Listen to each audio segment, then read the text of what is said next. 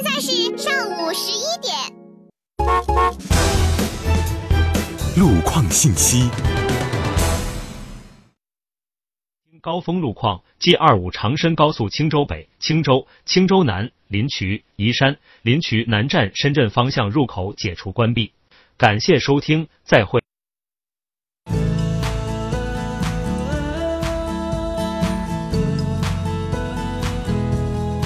您收听的是山东广播电视台交通广播。碎片时间是拉开人生差距的关键。上班下班散散步、刷牙洗脸做家务，这些时间看起来微不足道，但只要能利用起来，价值是巨大的。搜索微信公众号“山东交通广播”，回复“读书会”，我们为您准备了一百本书籍，每次只需二十分钟，用一年收获全新的自己。赶紧行动起来吧，让碎片化时间更具价值。搜索微信公众号“山东交通广播”，回复“读书会”，现在加入还送你价值三百九十九元的蓝牙音箱。群雄逐鹿，总有棋逢对手，御风而行，尽享快意恩仇。享受人车合一的至臻境界，你首先需要选对最合适的宝马良驹。精彩汽车生活从这里开始，买车意见领袖，权威专家团队聚会团购买车，专业评测试驾，主持人杨洋为你客观权威解析。这里是购车联盟。来吧，各位，时间来到了北京时间的上午十一点零一分，这里是正在直播的购车联盟，我是凯文。哎，在接下来的日子当中呢，我将和杨洋老师一起负责这档栏目啊。我们不但是全省直播，而且是全媒体的呈现，为您解答选车购车的问题。我呢是主要负责节目新媒体板块的推广，平常呢也将在广播节目当中和大家见面啊。我们节目的直播间的电话是零五三幺八二九二六零六零零五三幺八二九二七零七零啊。如果说在十一点到十二点这个区间，您有什么想购车选车的这个意愿的话，都可以拨打我们这部热线电话啊。而且呢，呃，您还。还可以通过网络参与到我们的节目当中来，您可以关注到我们山东交通广播的微信公众号，收看收听我们的节目，并且发送文字，我就在节目当中实时和您互动了啊。第二是您可以通过杨洋侃车微信公众号，呃，第一个杨呢是木字旁的杨，第二个杨呢是提手旁的杨，侃大山的侃，杨洋侃车啊。现在以及节目以外的时间联系到我们的主持人啊，我们可以，您可以发送到进群两个字，加入到我们的这个平台当中，申请加入到我们节目群啊，我们第一时间解答您所有的。选车购车的这个问题啊，第三是在抖音、快手的平台上搜索“杨洋砍车”的这个四个字啊，并且关注。呃，我们呢会不定时的开直播啊。您对于哪些新车比较关注啊？想让我们的主持人帮您去试驾评测呀，拍一下讲一下哪款车呀？您都可以在抖音、快手里找到一条最新的视频，留言给我们就可以了。第四呢是您可以回听绿色版无广告的节目，在喜马拉雅平台同样是搜索“杨洋砍车”，关注收听就可以了。节目一开始，咱们先来关注一下最新的天气情况啊，因为快过年了，大家伙儿呢也是关注啊。这个如果是想出去玩啊，或者是想出去和家人一块溜达溜达的时候，这个天儿怎么样啊？今天下午到明天的白天呢，全省天气晴转多云，北风三到四级，增强到四到五级，阵风六到七级。最低气温，鲁西北的东部、鲁中和半岛内陆地区零下三度左右，其他地区两度左右。七号的夜间到八号的白天，全省天气多云见晴，半岛地区北风四到五级，阵风六级转南风。风三到四级，其他地区是北风转南风三到四级，最低气温，鲁西北、鲁中和半岛内陆地区零下六度左右，其他地区零下二度左右。八号夜间到九号的白天，全省天气晴见多云，南风三到四级，增强到四到五级，阵风六级，最低气温，鲁西北西部和鲁西南是零度左右，其他地区零下三度左右。可以看到啊，这个天儿呢是以大晴天为主啊，但是这个气温依然是比较低，所以说呢，咱们也注意增减衣物啊。大过年的，健健康康、快快乐乐、平平安安、幸幸福福的哈。哎呀，团圆的节日啊！我这个刚过了这个小年儿啊，我们吃了顿饺子，我不知道您吃没吃啊？我发现这个现在咱们中国的节气，尤其是北方人啊，这个什么节气都得吃饺子。你看这春节你得吃吧，冬至你得吃吧，除夕你得吃吧，是吧？正月初五你得吃吧，立秋也得吃啊，立冬也得吃饺子，是吧？这个小年也得吃饺子，就好像是是北方这些重要的节日，没有一顿饺子是解决不了的，是吧？哎，但是挺好的啊，咱可以这个不同的节日啊，咱换个不同的馅儿，是吧？你这春节的时候包个芹菜馅儿的、韭菜馅儿的、啥虾仁的啊，这个小年的时候咱就可以吃个鲅鱼馅的。你看这么多馅儿的可以选择，是吧？这个甚至饿的时候咱吃吃个面馅的，是吧？就是蒸了一锅馒头。好啊，这个书归正传啊，咱们回到这个汽车的问题上来啊。在过去的这个二零二零年呢，我们确实看到了这个五菱宏光、mini EV 啊、特斯拉 Model 3呢这些车型让车企获得不错的销量成绩啊。转眼进入二零二一年了，我们即将看到更多优秀的车型进入到市场。接下来呢，咱就盘点一下有望成为爆款的车型。而且呢，今天我们也是特别邀请到了济南品家二手车的石山平石老师来和我们一起探讨这个有趣的话题啊。石老师你好，哎，凯文好，各位车友好，嗯，石老师小年儿吃饺子了吗？啊，这个难免的，肯定要吃。哎呦，您家都包什么馅儿的饺子呀？嗯，很随意啊，很随意，但是没有包你说那个面馅儿的，那个还没有挑战过。面馅儿那就是馒头啊，哦，很随意啊，这家里有什么菜就包什么馅儿的是吧？对对对，可能现在就没有可以的，非要包什么馅儿的饺子是吧？哎，嗯，对，这个生活就是随意点儿、平淡点儿，这个就不错啊。好，那接下来呢，咱这个探讨一下啊，在二零二一年有望成为爆款的车型。我在谈这个问题之前啊，我先问您，在这个轿车的类型当中，您觉得什么车型有可能成为爆款？嗯，其实是这样的，我觉得二零二一年的话，可能我个人会关注还是一些这个新能源车啊，或者说的。我们纯电动车的话，我觉得可能关注会更多一点，因为这两年这个趋势来看的话，我觉得不光是国内啊，包括国际上来看的话，这种新能源车的话，这个整体的占比啊会越越越来越高。其实现在我觉得可能很多新的车型，特别新的一些纯电车型的话，嗯啊会在这个在车市上涌现。我觉得这方面可能我觉得看点会更多一些。嗯嗯，您觉得这个新能源方面的车有望成为爆款车型的？您猜测一下。或者说您觉得销量不错的，你也可以结合着二零二零年谈一谈。其实这个我觉得不是特别好猜的这个情况在一块儿。嗯，如果说二零二零年的话，我觉得可能关注度比较高的，其实前面节目你也说了，我觉得一个是这个特斯拉是吧？啊，确实这个 Model 三也好，可能二零一二的话，啊重点会推出这个呃 Model Y 是吧？这款车型。嗯。而前面包括我们自主品牌的话，其实比较新的，你像你说的这个五菱的 mini mini EV 是吧？啊，这个确实我觉得。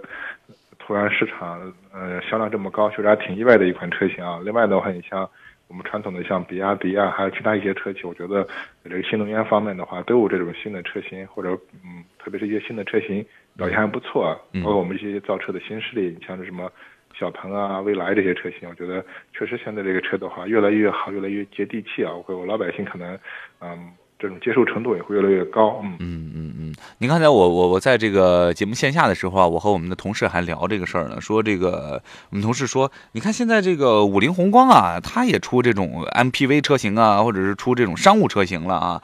呃，我说这是五菱的车，这个品质还算不错呢，而且这个销量上来讲的话，五菱那个它那个面包是吧？这个销量多大呀？而且是性能也好啊，价格也实惠。但是说真要是出到说二三十万的这个价格，或者是甚至到了三四十万的这这个价格，因为它的这个品牌调性，大家可能觉得，哎，如果是花这么多钱买一五菱。是不是这个性价比是不是高一些啊？但是其实可能考虑除除去这个品牌，如果您不考虑品牌的话，我觉得这个车这个提供给您的可能性还是挺多的，是吧？您怎样看待这个五菱宏光 mini EV 这款车？嗯，确实是这样的。我觉得大家怎么说呢？你前面说的一个点啊，就是如果不考虑品牌的话，其实很多车型做的还不错，是吧？嗯。但实际上，大家选车的话，我觉得现在很多人的话，我觉得把品牌的还是作为首选的。对。啊，这个情况这一块儿，所以品牌还是挺重要的。这种情况，嗯，从传统的车市来看的话，一个。高端品牌如果它的产品线向下辐射，做一些中低端车型的话，这个车型呢肯定相对说会比较好卖，就是大家的认可度会高一点啊。对。但是作为一个普通品牌，你想做一些中高端车型的话，就是这个我觉得怎么说呢？我们叫这个门槛还是很难很难跨越这种情况啊。我们现在很多车企都在尝试，但是目前来看的话，确实还是困难非常大的。可能有些车企的话，那可能我会重新做一个新的品牌，是吧？类似做一个高端品牌啊。对。大家在尝试做这方面的情况这一块啊。然后从这个五菱啊这款 mini EV 这款车型来说的话，我觉得，嗯，它主要的话，我觉得确实还是一个价格价格低啊，我觉得这个价格更亲民一点，基本上两万多三万的话，你就是买到这么一款，相对说的话，我们说它是一个呃电动的纯电动的一个汽车是吧？这种情况啊，嗯，因为早些年的话，就是我们国内的话，一些特别是这个新能源车发展过程中，特别是一些低速电动车就非常多。我们通常说老年代步车这种情况在一块儿非常普遍的这种情况啊，嗯，其实对整个这个新能源车市场造成的影响，后来我们国家相关的这种。呃，政策或者法规出台以后，基本上把这个低速电动车淘汰了，是吧？这种情况在一块儿，嗯，所以的话，你要现在买一个我们说的是纯电动的这种叫轿车的话，可能价位的话，包括我们自主品牌，可能至少的话也得有五六万，甚至更高的一个价格，这种情况。对。但是 mini EV 这款车型呢，直接把价格放到三万左右的这种情况啊，实际上这个价格非常亲民。另外的话，现在我觉得我们特别是一些。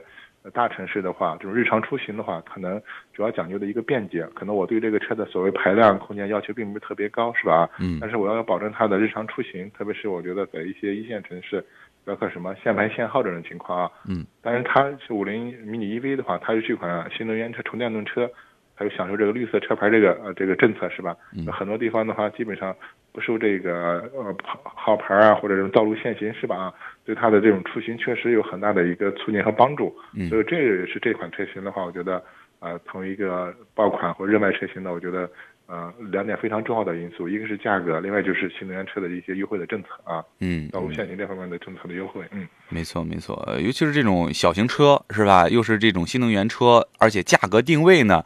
还特别契合这个它的这个消费群呃消费的这个群体啊，就是便宜，我就我就是这个价格优势啊，而且呢，我的这个车的质量还不错，是吧？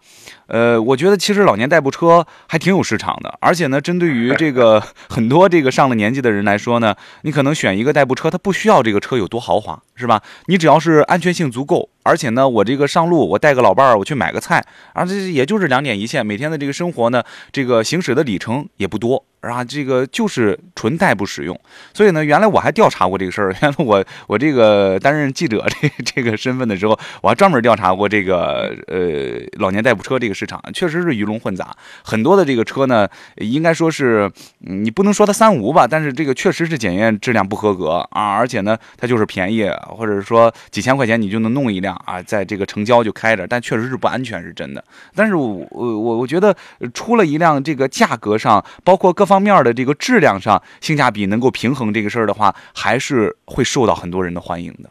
嗯，对我们说这个老年代步车，我们确指的话，是我们早些年的话就叫低速电动车啊。嗯，这方面确实应该是我们说这个新能源车发展的一个初期的话，我们说，呃，包括在技术啊这种。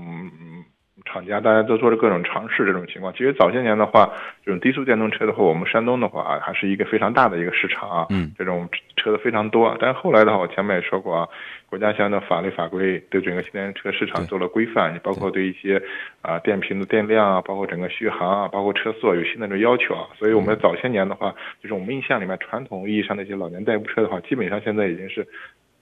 淡出我们的视线，已经被市场淘淘汰掉了。这种情况这一块儿啊，对，而且这个低速的这种电动车啊，它这个续航里程啊标的特别特别虚。你可能他他给你标，而且呢，我我去采访的时候，有一些修车的师傅他都说，这个往上标这个事儿呢，是业内的一个怎么说呢，和大家都知道的一个事儿似的啊。那确实是。早些年，我觉得这个低速电动车，我觉得基本上走入一个误区了啊。所以走入误区的话，大家并不是在什么技术方面怎么去创新这一块儿，对，只是怎么考虑去压压低成本，是吧？你可能你做一个车卖三万，嗯，我做一个能卖两万，甚至我一万多也卖，是吧？嗯，那可能对整体的，包括整个我们说电动车的，包括。电机、电控，包括电瓶这方面的话，反而大家怎么说呢？没有人多的这种技术研发，是吧？所以的话，我觉得这个从技术更迭的、更更新的角度来说的话，就第四电电动车啊被淘汰也是正常的一个市场规律。嗯，对，没错啊。但是我们特别欣喜的是，看到了在这个纯电市场上啊，我们涌现出了很多的造车新势力，包括我们国产的品牌，调性各方面的啊都做得非常好。你比如说蔚来啊、理想 ONE 啊，是吧？呃，这个人家就是定位于这个中高端啊，而且呢，生产的这个车的质。量什么的，我而且就是给我们呈现的这个状态很亮眼啊，就甚至在一些价格区间上啊，这个汽车的品质，包括汽车这种调性，丝毫不亚于一些合资品牌，包括一些外来的品牌啊，所以我觉得这就是国人之光，我们也看到这个国产这个纯电市场啊，慢慢繁荣起来了。希望涌现出更多的这个品牌，质量好啊，而且呢价格实惠啊，能够打入我们这个国人的内心啊，让我们这个国产市场、自主品牌市场能够更加的火热啊。好，下节回来我们接着再聊。山东国顺集团提醒您：保护生态环境，维护社会公德。深冬时节，雨雪天气增多。山东交通广播提醒您：驾车出行，请及时了解最新路况信息。如遇紧急情况，全省范围内可拨打山东交通广播、山东大陆救援联合救援电话：四零零零五三幺五六九。您收听的是山东广播电视台交通广播。山东广播电视台交通广播视频拍客团开始招募了。无论是在上下班途中，还是在逛街路上，你遇到的那些突发的、有趣的、新奇的、带有正能量的，或者是愤愤不平的，还有值得吐槽的，忍不住想和大家分享爆料的，都可以拿起手机一拍为快。只要你会按下手机拍摄键，只要你有一双会发现新闻的眼睛，只要有耐心、爱围观、爱打听，你拍的就是我们需要的新闻。快关注微信公众号“山东交通广播”，回复“爆料”加小编微信，一起加入拍客团吧！拍客团吧！哎欢迎回来这里是正在直播的购车联盟我是凯文。啊这一期我们的座上宾是来自于济南品家二手车我们的汽车专家石山平石老师啊。呃石老师刚才那个我们的平台上有这个听众来提问了啊我就说我们的听众藏龙卧虎而且是不乏有很多的富商巨贾你知道吗哈哈你看这个平台上这个叫华英雄的说凯文好专家好啊。兰博基尼的 svg 还有法拉利的四八八 gtr 呃，包括奥迪的二八、保时捷九幺幺、宝马 M 八、奔驰的 AMG C 六三，哪个性价比高？全是豪车啊！哎呀，我前面一直在仔细提问题，突然突然最后突然听了一句哪个性价比高？就到这个层次的，反正是性价比都不低，我觉得。对，我觉得可能买豪车的话，可能把性价比放在考虑的，我觉得可能，然是一个因素，但是可能我觉得可能放在如果排序的话，可能我觉得排的应该比较靠后这种情况的一块儿。对，首先我说的话，包括这种豪车也好，这种所谓这种跑车也好，嗯，它本身性价比就不会高，是吧？啊，因为它本身我觉得它你追求的它是另外一种，你可能追求的它的什么什么速度啊，什么操控啊那方面啊，其实和所谓的。我们日常应用这方面的话，和性价比这个词，我觉得确实差的还比较远。对，往这一块儿，就这种感觉呢，就像你到奢侈品店里去，然后是吧？你面对着迪奥啊，面对着阿玛尼，然后面对着很多 GUCCI 啊什么的这种，这这还是貂，还有什么 特别多豪华品牌，嗯，这个能不能再便宜点？就是好像是这种感觉，是吧？有点不太搭。这个品牌哪个性价比高？那我觉得只有打折销售的时候性价比最高，是吧？对对。呃。呃，是这样的，我觉得这位朋友可能关注这些车型的话，我觉得你还是有必要再深入了解一些，因为现在特别是我觉得一些这种豪华品牌或者一些像这种类似这种嗯超跑这种车型的话，其实我觉得本身的话是它整个产品呢，我觉得是一个技术层面的东西啊。另外的话就是它的产品的一些所谓的文化。啊，我觉得这方面可能很很更重要一些。这种情况，我经常说了啊，其实像一个豪华品牌的话，可能车主选车的话，不是简单的看这个车辆本身到底怎么样，是吧？但车辆本身，我觉得它既然是豪华品牌，它会达到一定这种水准，是吧？这种情况，另外的话，可能就是这个产品自身的传承文化，或者它要对外。传播的一些所谓的这种价值的东西，我觉得这个可能更重要一些。这种情况这一块啊，另外的话，作为这些所谓跑车或者超跑的话，就是它有一些也有一些评价的所谓标准，包括它的这种呃百公里加速啊，或者一些呃这方面的，包括一些动力方面这种要求这一块，这个可能我觉得。每个人呢对他的要求或者感感受感觉要它不一样，这种情况在一块啊，嗯，另外的话，我觉得就是就是说你的一个价格是吧？你可能这几款车的话，我觉得价格差距也也非常大，是吧？你可能有的车不过百万，有的可能要好几百万，是吧？所以这个我觉得可能是你需要，我觉得可能对自己的要求的话，需要再去具体再深入一些啊，嗯。我觉得这些品牌都这么硬，这么豪华啊，与其说性价比高，不如说哪个开出去更有面儿啊。这个您自己再挑挑，再选选，而且呢，这个最好是自己试乘试驾去，看看这种感受，是吧？你是想要这种操控啊、动力啊，还是说想要这种豪华车的这种空间感啊，还是越野性啊，还是什么的？您自己有这个侧重性的，哎，自己可能亲自到那个。到那个这个这个这个驾驶室里去，然后握着那个方向盘的时候，可能您自己心里就有答案了啊。呃，还有就是说，我刚才借着这个花英雄这个问题，我我刚才想说，你很多我们为什么说说特别看这个品牌呢？因为我觉得现在这个房子和车子呀，捆绑人的这个东西太多了。你看，你这个首先一套房子来说的捆绑的可能是这个这个婚姻是吧？你这小伙儿一看你这个家里有房没有是吧？开的什么车呀？它都带有一些附带的价值。所以大家可能在选车的时候，我觉得这也就是为什么很多的中型车，包括很多三四十万的这种。车的这个市场特别好的原因啊，我不知道您发没发现过这种现象，石老师？嗯，确实是这样。其实我觉得大家现在，包括我个人的话，对这个品牌，特别一些豪华品牌的认知的话，其实有一个转变啊。嗯。早些年的话，你可能我觉得可能从这个服装鞋帽上，包括一些奢侈品上，可能了了解多。我觉得只要是这种豪华品牌的话，我觉得最起码它的就是一些品质方面的话，应该还是不错的啊。这种情况这一块啊，嗯。因为我觉得既然是。达到的已经到了这个豪华品牌这一块，所以我们基本的要求，包括一些功能性啊、材料材质方面，应该是不错的这种情况。嗯。但其实这些年，我突然发现啊，所谓豪华品牌的话，它更输出的，我觉得就是一种怎么说呢？它的所谓的这种价值或者风格或者文化性的东西。嗯。但是你所谓的这种品质的话，或者材质方面的话，并不就是我们想象的那么好。嗯。这是我个人的一个观点。所以我觉得后期的话，可能大家对这些不管车也好，或者其他的一些。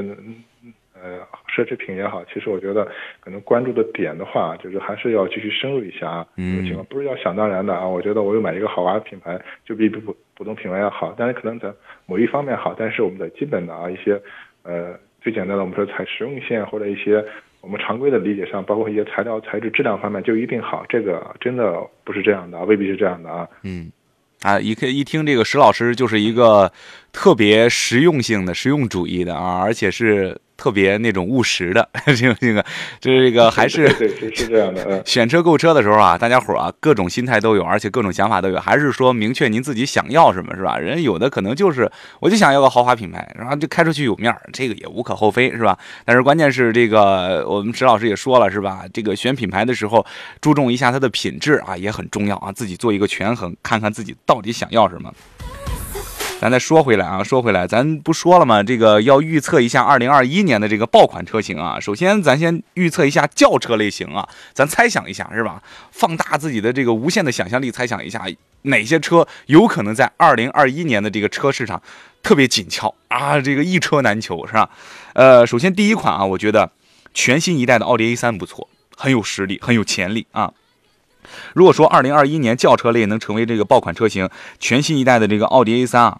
我觉得是绝对当仁不让的。你看这款车不仅仅是继续提供了两厢版和三厢版，还针对这个中国市场，把三厢版的这个轴距进行加长了五十毫米啊，这绝对是对后排乘客的福音啊！再加上全新的这种设计语言，以及和这个流量明星王一博的这个联名破圈合作，是吧？让这款车从推出至今一直就热度不减，而且人。小伙儿是一张小帅脸儿哈，站车旁边特别提气哈，整个的这个车的这个调性都不一样了。通过这个销量数据查询呢，老款奥迪 A3 在二零二零年共计售出了啊七万六千九百一十二台。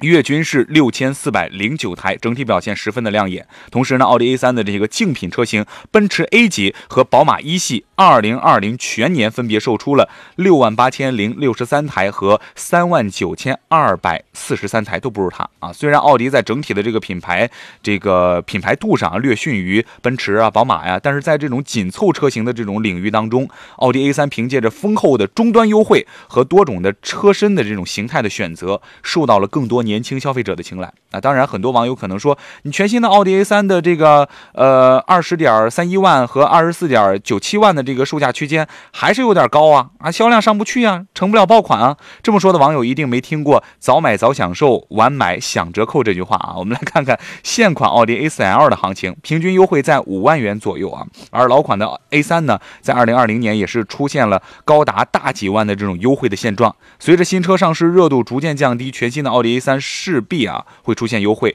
到时候会有大批的这种持币观望的消费者可能会前去购买啊，我觉得是会有这种成为爆款的潜力。石老师，您怎么看全新一代的奥迪 A 三？嗯，其实我觉得全新一代的奥迪 A 三整个改款以后的，我觉得确实还是做了很大的这种调整，是吧？这一块，我觉得对这个年轻的消费者，我觉得有更大的一个吸引力啊。嗯。但其实这款车的话，能不能爆款的话，我觉得可能还是有几点几点因素可能对不利吧。就是你前面说的一个价格因素啊。嗯。因为其实我觉得现在消费者的话，怎么说呢，也是这个非常非常清楚的这种情况这一块，对价格各方面都非常了解的这种情况。嗯嗯。因为我们说老款的这个 A 三的话，我觉得卖的好的一个主要原因的话，应该还是在价格，相对性价比比较高这种情况这一块啊。嗯。然后现在这个出了新款以后的话，其实和老款就同级别的车型可能差了好几万，是吧？我觉得这个可能对选购 A 三的一个消费者，可能这个价格方面确实上是考虑会比较多一点。这种情况这一块儿，另外的话，我觉得 A 三这款车从整个车型定位来说的话，可能一个是主打一个更年轻的啊这样的一个一个消费者，另外的话，可能就是我们说市区代步啊这样的两部分消费者。像这个价格区间呢，我觉得可能这类型的车的话。还会比较比较多啊，这个情况啊，可能我个人的话，对 A 三整体的市场表现可能不是那么乐观。我甚至觉得，我觉得它的整体如果单从销量来说的话，可能它未必会有呃二零二零年的销量高。嗯，是这样的。嗯嗯嗯。OK，好，是石老师给出了自己的一个意见哈。那您觉得这个奥迪 A 三的这个空间的话，它轴距也加长了，它能不能满足家用呢？呃，其实是这样的，我觉得现在我觉得这个很多车的话，加长的话，这个啊确实会啊呃得到一些消费者的这种这种偏好，因为现在确实国内的话，我觉得嗯可能家庭的话，我觉得可能最多有有大部分还是一部车，可能现在有些家庭可能普及第二部车这么一个过程是吧啊？我觉得 A 三这种车型的话，可能。呃，就是一个它的定位的话，就是一个市场的呃日常的一个代步是吧？另外的话，可能作为家庭的第二第二部车，其实对整个这种空间呢，其实我个人觉得，呃，要求并不是那么特别大。嗯，这种情况啊是这样的。嗯嗯，好，那我们接下来啊，再进行这个轿车类型的第二轮的猜想啊，有可能成为爆款的车，全新一代的奔驰 C 级。啊，这款车呢，这个如果说全新的奥迪 A3 即将成为部分初入社会的年轻消费者首选的话，全新的奔驰 C 级就是那些社会中坚力量的首选啊。毕竟他们既需要一个尺寸比较大，能满足家庭使用，又能给自身提升附加值的一个车型和品牌。首先，奔驰的这个品牌的调性就在这儿摆着，是吧？值得一提的是，我们从近两年来看啊，奔驰的家族设计语言往往是以高端车型开始，并逐渐的将豪华元素进行下放。而宝马呢，往往是以畅销车型开始，并逐渐将运动的元素往高端车型上使用，是吧？它的这个方向是不太一样的。所以，我们常常能听到奔驰 E 级或者是 C 级拥有小 S 之称，而并不会有人说这个宝马三系是小七的昵称，是吧？通过这个销量来看，现款的奔驰 C 级在二零二零年全年共计售出了十五万两千三百台，月均呢？大约是一万两千六百九十二台，而宝马三系凭借着换代提升综合实力，在二零二零年全年共计售出了十五万四千三百二十四台，月均呢是十一万两千八百六十台，它俩是伯仲之间，是吧？可能是这个宝马稍微高一些啊。这么来看，虽然说全系的宝马三系拥有更新的、更强的这种产品力，但是月均呢也仅仅超过现款 C 级一百多台。奔驰 C 级呢，凭借着品牌的调性以及良好的终端的优惠，依旧能够吸引不少消费者为它买单。同时呢，随着全新 S 级的上市，中改 E 级的上市，全新的 C 级绝对是能持续发力的。呃，池老师，您觉得奔驰 C 级怎么样？嗯，其实我觉得 C 级的话，可能最大的两个点啊，一个就是我们说的话，它的一个。科技感啊，奔驰，另外就是豪华度啊，这方面的同级别的话，确实奔奔驰 C 级做的还是不错的啊。嗯，这种情况这一块儿，嗯，这两年其实整个呃豪华品牌，特别奔驰的话，就整个销量的话，这个上升还比较比较大啊。这种情况，可能过去的话，我们说的话，你可能二三十万的话，可能很多家庭的话考虑选部，如果选选 B 级车的话，轿车的话可能选一部 B 级车这种情况，但是现在二三十三万的话。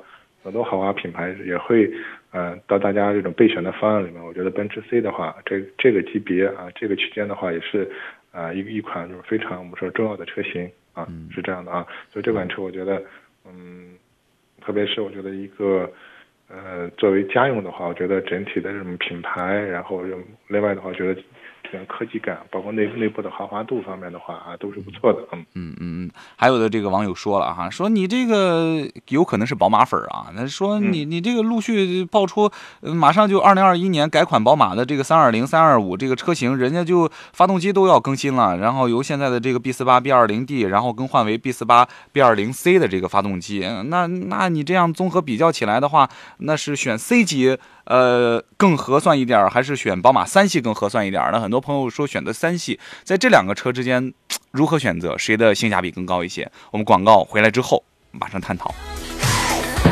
年是一张张红色的春联，年是一串串响亮的鞭炮，年是一家人团团圆圆的欢笑。五谷丰登则年成，仓廪充足则有酒。千年流传，岁月变迁。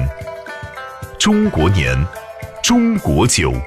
冠群芳柔酒大师祝亲朋好友新春快乐。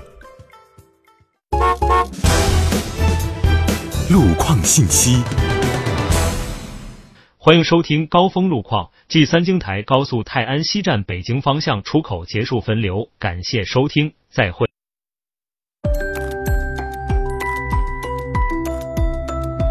您收听的是山东广播电视台交通广播。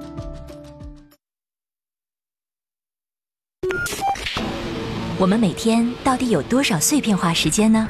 等车、坐车、排队、做家务、运动、候机，这些都可以看作是碎片化时间。如果你看过一些时间管理方面的书籍，他们都会不约而同地告诉你，能否充分利用每个零碎的十五到二十分钟，正是拉开优秀人才与普通人差距的原因。那如何正确利用这些碎片化时间，让这些碎片化时间发挥更大的价值呢？我们为你提供了一个好方法：加入山东交通广播新选读书会。你不仅能把这些时间利用起来，还可以增加自己的知识储备量。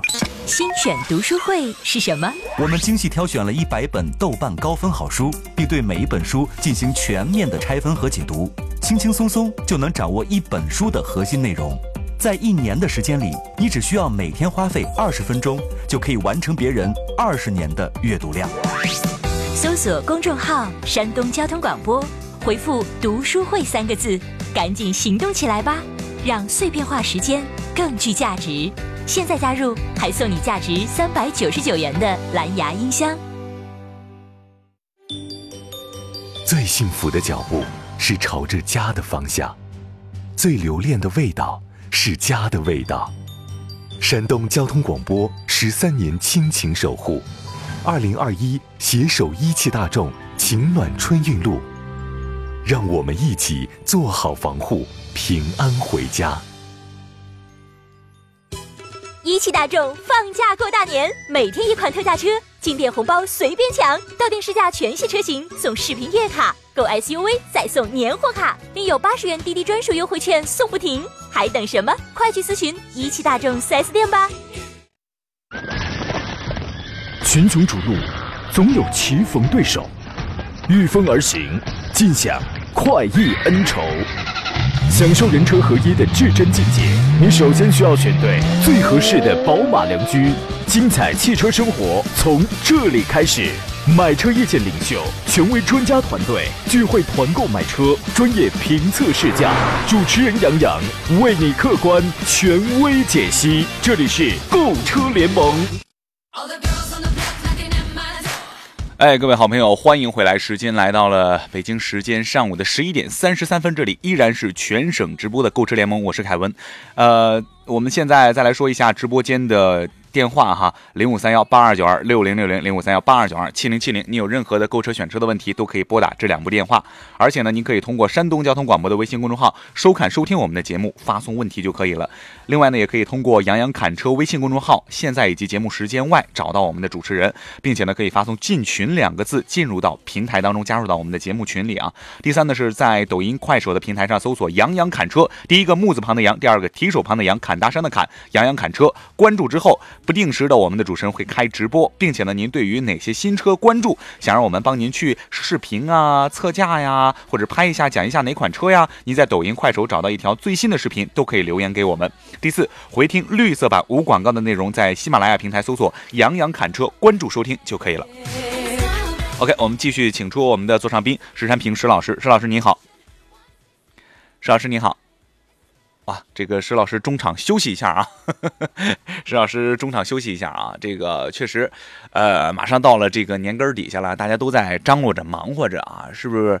这个都在预备年货呀，是吧？您家预备年货了吗？啊，这个很多朋友呢也都在我们的这个平台上留言，想换车啊，换一台家用的，实用性的比较多。我发现最近的这个问题都是，可能就是更要求这个车的这种实用性啊、空间性啊，是吧？过年回家的时候，第一开着车得有面儿，第二呢得能拉货啊啊！这个现在条件也好了啊，这个挣钱挣的也不老少了啊，这个车上肯定得预备点年货，回家一家人高高兴兴的啊，这个团圆的时候。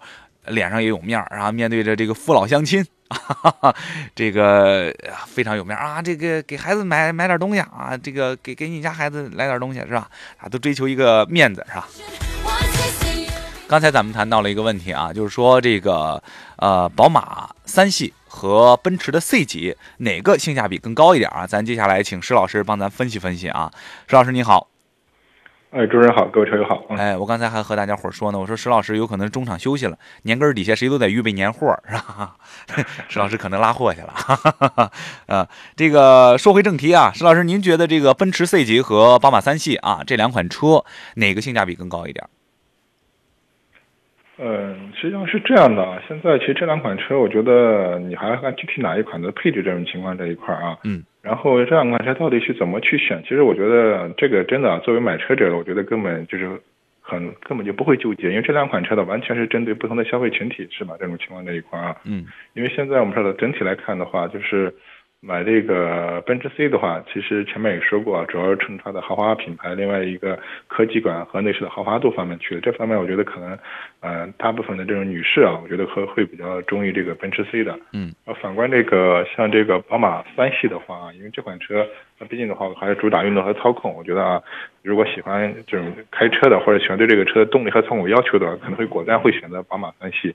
啊，是这样的这种情况啊。目前来看的话，从终端市场来看的话，应该是三系改款以后的话，可能新车没有太优惠力度不是特别多，是吧？相对说，奔驰 C 的优惠力度大一些，这是目前的市场的一个表现。嗯嗯，可能现在的宝马粉也在观望，看什么时间入手更加合适一点啊。我们也在这个持币代购一下哈。呃，还有这个我们的平台上，地山千老师说了，两位老师好，丰田 RV 四和威兰达家用哪个车更好一些？买哪个配置？丰田 RV 四和威兰达。嗯，呃，两款车的话，我们说啊，就是同平台的产品啊，发发动机、变速器完全是一样的啊，就没有太大的差别。嗯，只是我觉得威兰达可能上市比较晚一些，在一些呃，我觉得呃外。内饰和外观方面呢，我觉得可能做的更年轻一些啊，也这方面的这种风格上有差异。嗯，呃，两款车的我觉得啊啊，你完全可以那个去试乘试驾一下。嗯，相对来说的话，可能呃相同配置的和配置差不多的话，蔚来的性价比能略微高一点啊，这个啊。嗯，所以说看您更喜欢哪种风格了啊？是这种 RV 四的这种比较保守一些的风格，还是说威兰达现在更针对于年轻化一些的风格啊？两款车家用都可以，配置也差不多，您自己再考虑一下啊。呃，还有咱们再来说回来啊，二零二一年有望成为爆款车型的还有什么车啊？比亚迪秦 PLUS。首先说之前，呃，石老师您先看看这款车，您觉得怎么样？秦 PLUS。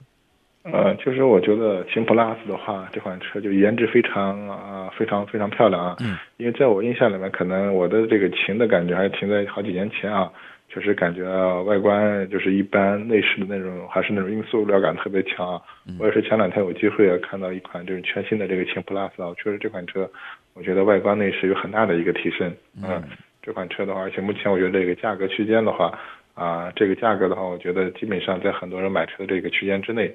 所以这款车，我我个人觉得还是，嗯，二零二一还是比较看好的一款车。嗯嗯，这款车啊，我觉得啊，这个吸引人的点还是挺多的啊。你首先这个它是基于全新的这种 DMI 平台打造的，并且搭载了这个小云插混的这种专用1.5升的高效发动机以及刀片电池。不仅仅发动机热效率可以达到百分之四十三，还有就是这个不是在电力驱动的情况下，发动机油耗是每一百公里啊，每百公里是三点八升，省钱，真是省钱啊！这种。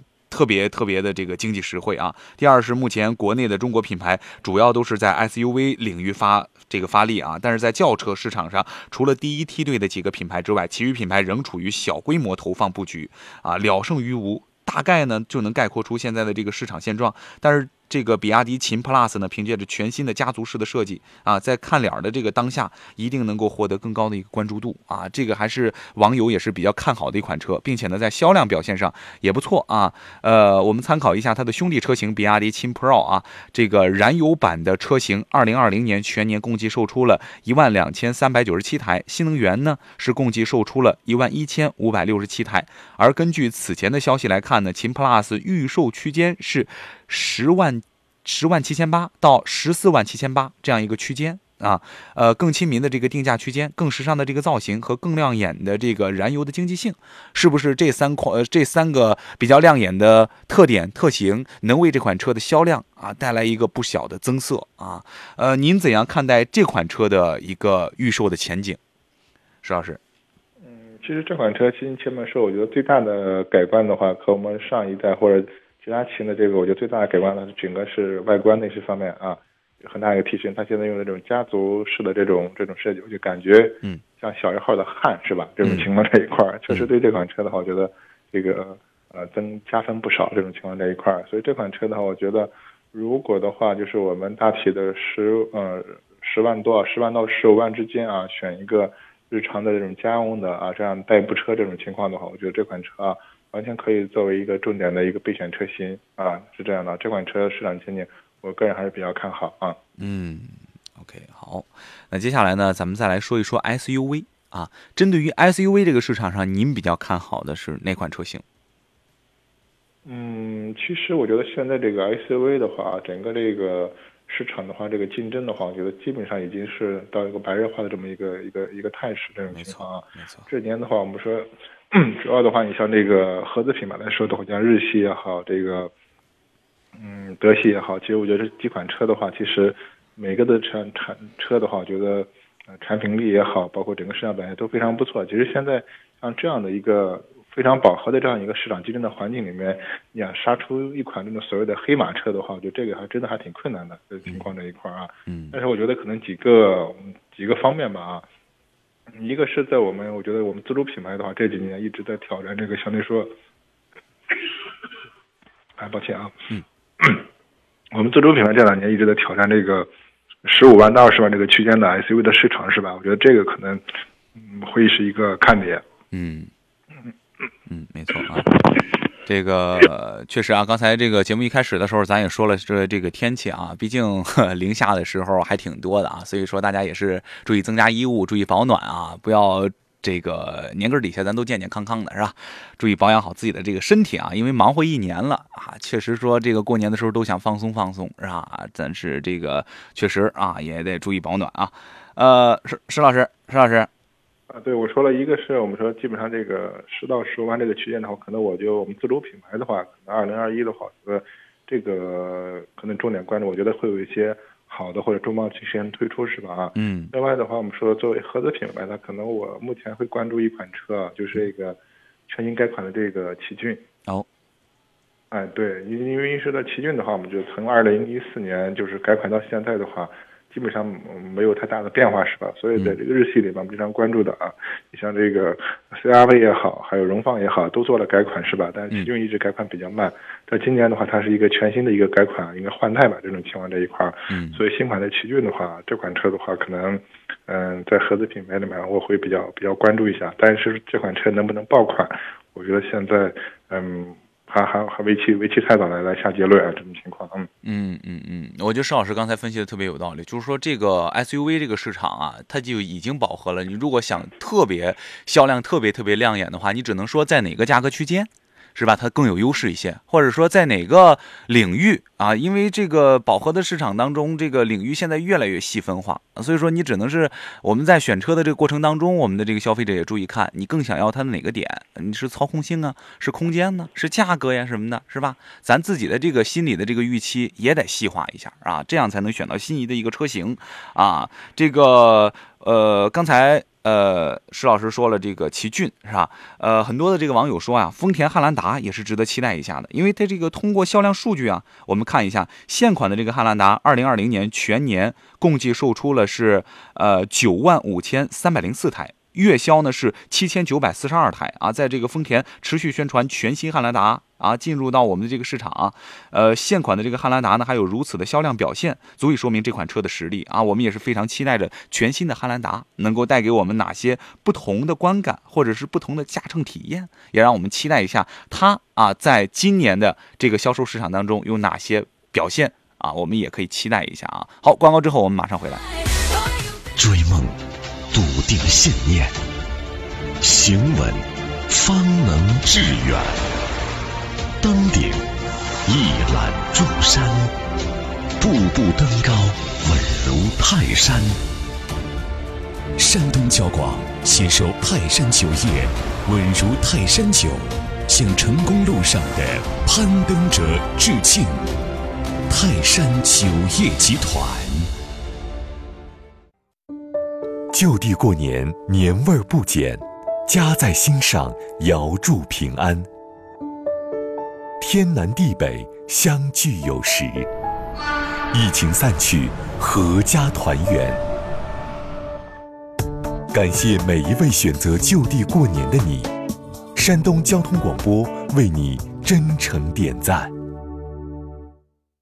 幸福中国年，福牌真阿胶，大家过年好！大鱼出海，带青海蓝，这是好看的山东。喜逢盛世，祝大家新年都有群星汇聚，祝福声声，这是欢乐的山东。想死你们了！青春酷炫，缤纷舞台，这是时尚的山东。顶级唱将，天籁之音，这是好听的山东。全情战役，搬家救援，这是情谊的山东；黄河入海，向海而兴，这是奋进的山东。大年二十八，幸福年夜饭，二零二一山东春节联欢晚会，幸福开启。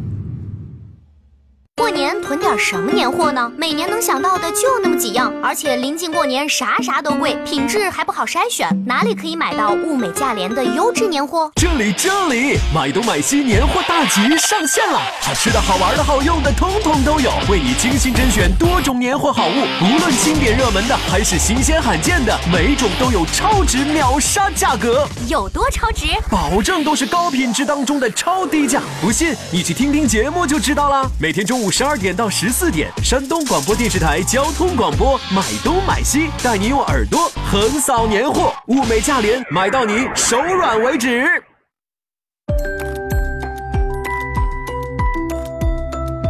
您收听的是山东广播电视台交通广播。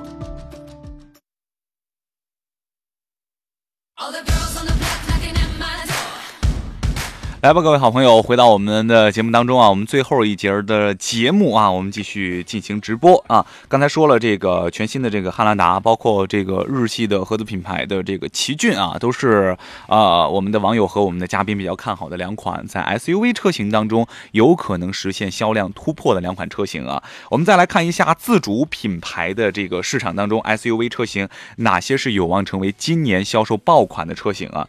呃，很多人推测是吉利 KX 一一，吉利 KX 一一。啊，这款车呢是和刚刚上市不久的这个星锐相同啊，呃，都是基于这个 CMI 超级母体打造出来的，并且呢使用了最新的吉利家族式的设计语言啊，让这款车的综合实力得到了很好的提升。当然了，魁梧的这个身躯还需要一颗澎湃的心脏来支撑。吉利 KX 幺幺未来提供二百三十八马力和二百一十八马力两种高低功率的二点零 T 的发动机啊，能够吸引不少到追求动力的消费者。同时呢，参考星锐的这个定价策略来看，未来来吉利 KX 幺幺或将同样采用这种越级式的打法，以价换量，那从而快速的获得市场和口碑。同样参考的销量成绩来看，星瑞在二零二零年十一月上市的时候，当月它共计售出了七千零一十七台。啊，十二月共计售出了一万两千零七十七台，足以说明了这个战略的可实施性啊。此外呢，参考吉利目前旗下 SUV 的拳头产品博越，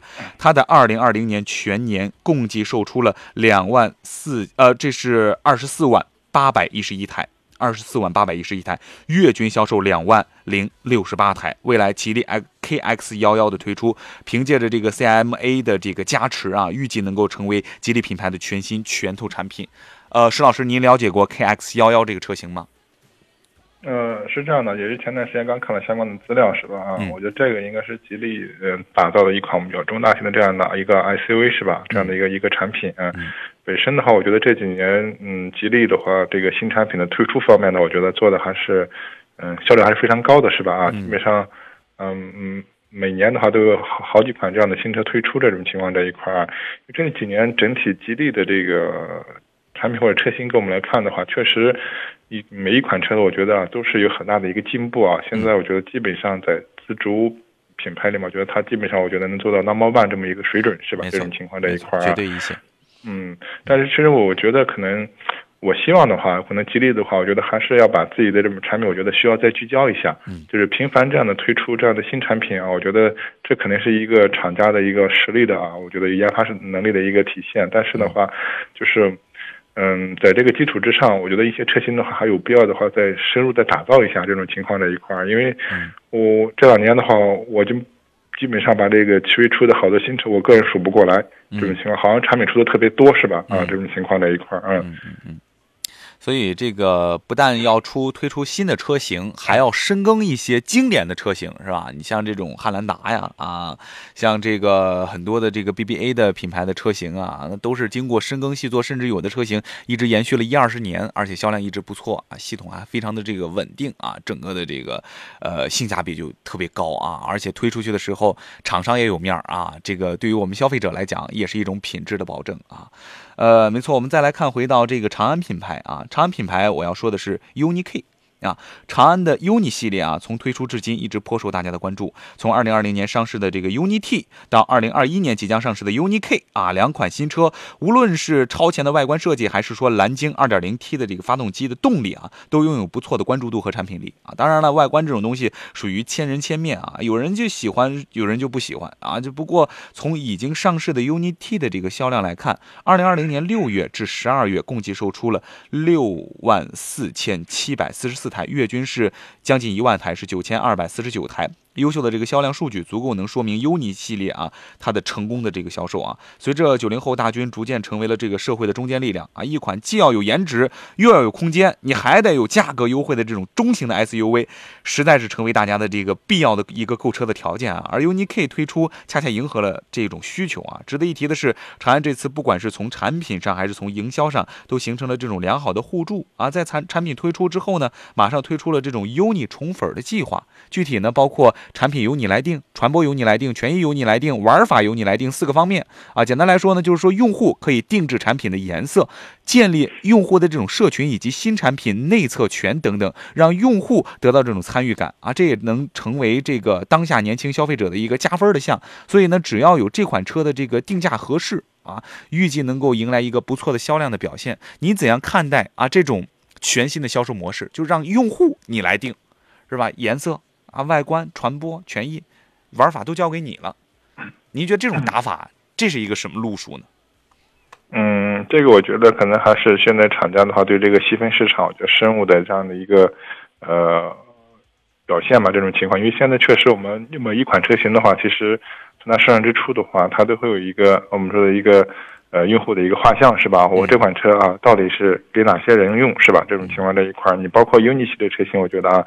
它整体的话，走一个还是更年轻的这样一个一个消费者的一个群体啊，包括整个车的外观方面啊，包括内饰方面的话，就是设计的就是非常年轻人更容易接受这种情况这一块啊。嗯。所以我觉得，嗯，能让这些潜在的用户或者消费群体能参与参与到这个整个车的，我觉得包括一些甚至一些呃设计啊，或者嗯以个性化定制的这种过程中，是吧？我觉得这个会提高这些我们这消费群体对这个车的一个了解，包括我觉得认知认知程度这一块儿，这个对本身的话，这个车的话后期上市的一个包括。啊，销量方面，我觉得它是有有促进的，会有帮助的。嗯嗯嗯嗯，这种我觉得不管是怎样啊，但是消费者总总归是消费者这个消费者这一端，他的这个需求是刚性的，是吧？而且呢，是你研发产品的一个呃非常重要的一个基础点。那你只要是说摸透了这个你细分的这个人群，他想要什么东西啊？你这款车的销量，最起码来说就有一个基本的保证。我觉得，呃，像长安品牌、像吉利品牌推出的很多车型都很迎合当下年轻人的一个口味和需求，外观上挺棒的，是吧？这个呃设计语言挺青春化的，青春洋溢，是吧？你一看这个外形，起码这个年轻人眼前为之一亮。啊，再有就是说，这个价格的区间也特别友好，对于这种刚入社会的呀，这种职场新人啊，包括说想选首款车的一些年轻人啊，这个价格首先我们是能接受的啊。再一个就是说，这种性能，包括这个产品新品上的这种研发，那这都是我觉得一个是吉利，一个是长安，这都是绝对的国内自主品牌的一线品牌，而且他们的这个研发能力也都很强，推出这个新车型呢。我说实话，真的是值得期待一下啊！大家也看一看，亲自去试乘试驾一下，感受一下，是吧？好，我们说完了这个 SUV 的这个爆款的预预猜的这个车型之后呢，我们再回到新能源的领域。其实，在节目一开头我们就说到了这个新能源了啊。这个石老师也是给出了自己对于新能源汽车的一个理解，是吧？那我们就猜想一下，二零二一年啊，这个新能源销售市场上谁有可能成为爆款？首先，第一款车我想说的是领克 Zero Concept 量产版啊，呃，这是基于领克全新的 SEA 浩瀚架构打造的中大型的纯电动轿车领克 Zero 啊。原因很简单，对比目前国产的这种新能源阵营里，能够及其颜值、高续航、性能强啊。这种高配置纯电动平台的车型很少，而领克 Zero 就可以说是集齐了这些特点。虽然说外观上面依然承袭着这种领克特有的家族式的设计语言，但是内饰集体还是十分惊艳的，细节充满了设计感。这对于颜值控的消费者来说，绝绝对对的是一个首选的必要条件啊！除了外观上，其实我们也认为啊，这款车能够成为爆款的主要原因是 SEA 浩瀚架构啊。据官方表示，这个架构集成硬件层。啊，全域兼容，系统层数字化可迭代啊，生态层开放共创，三位一体。这个架构呢，最大可以提供一百一十千瓦时电池容量，以及最大的功率四百七十五千瓦的电机，可以实现充电五分钟，续航一百二十公里。此外呢，SEA 浩瀚架构将使用二十万公里无衰减的电池，NEDC 工况下的这个寿命可以达到两百万公里。这些数据如果真的能落地的话，再加上未来车型定价合理，一定能够成为新能源市场上的一匹黑马。您怎样看待领克 Zero Concept 量产版这款车型，石老师？嗯，这款车型的话，最起码从我们现在看到数据来看的话啊，它基本上达到目前。主流的这种新能源车的一个水准是吧？包括成整体的续航里程啊，包括啊，然后它的这种电控啊，包括它的这种自动驾驶水水准来说的话，达到这个这个级别了。但这款车呢，我觉得它是一款这种全新的车，全新的车的话，我觉得它可能还是作为普通消费者来说的话，它是有一个认知的这样的过程这一块这个情况啊。嗯，其实我觉得这一个主要是看它的一个定价区间，价格区间也是。大家对这个新能源车比较关注的一个点是吧？这种情况这一块啊，所以这款车我觉得本身的话，嗯，领克啊这个品牌对我们来说的话，这几年整体的这个包括销量，整个车的这个市场的反馈，包括整个车的品控方面，还是有个良好的口碑的啊。这种情况也为这款车我觉得将来上市的话，做了一个嗯良好的基础和铺垫。这种情况，嗯嗯，OK，好，我们说完了领克了啊，再来说一下这个合资品牌啊。说完了自主品牌之后，我们再来看看特斯拉，特斯拉 Model Y。啊，刚才我们节目一开始就提到了这个 Model Y 啊，这是呃今年呃这个特斯拉主打的一款车型啊。之所以把这款车放到最后来说呢，是因为这个没有太多的悬念，从它的推出到上市，一直是众多消费者关注的一个焦点啊。呃，特斯拉 Model Y 啊，三十三万九千九到三十六万九千九这样一个价格区间，谈不上亲民，但对于部分特斯拉的粉丝来说呢，也是能接受的。同时，Model Y 的快速的国产推出，也是积极响应了国内 SUV 市场的一个火爆的需求啊。参考国产的特斯拉 Model 3的这个销量成绩来看，二零二零年四月到十二月共计售出了是十二万一千三百八十九台，月均呢是一万三千四百八十八台。对于这款饱受调价、装配工艺存在问题等等负面消息的车型，还能够拥有这样的销量，足够令无数其他品牌车型羡慕啊。此外呢，不走寻常路的特斯拉在交付环节上也是颇具新颖啊，除了支持到店提车外，还提供。送车到家的服务，车主选择这项服务之后呢，特斯拉将会把车送到车主指定的交付地点，车主只需要通过手机上的特斯拉软件解锁车辆，即可以在车内获得所需要的文件，完成交付过程。看到这项服务，咱们不得不说啊，这科技公司的这个味儿啊，是真的是。满满的啊！除了特殊的这个品牌溢价和新颖的提车服务外呢，特斯拉 Model Y 拥有美国国家公路交通安全管理局五星安全碰撞测试的成绩。在车身架构上，Model Y 与 Model 3一样，采用的是钢铝混合金属的材质啊，这也是得益于纯电动汽车较小的机械结构啊，给了车身碰撞的时候更多的溃缩的一个空间。此外呢，设计在底盘部位的电池包也有利于降低电动车的。这个中性啊，呃，我们也是非常期待 Model Y 这款车啊，呃，在节目的最后呢，我们今天说了几款车型啊，大家都可以关注一下，有侧重的去看一看。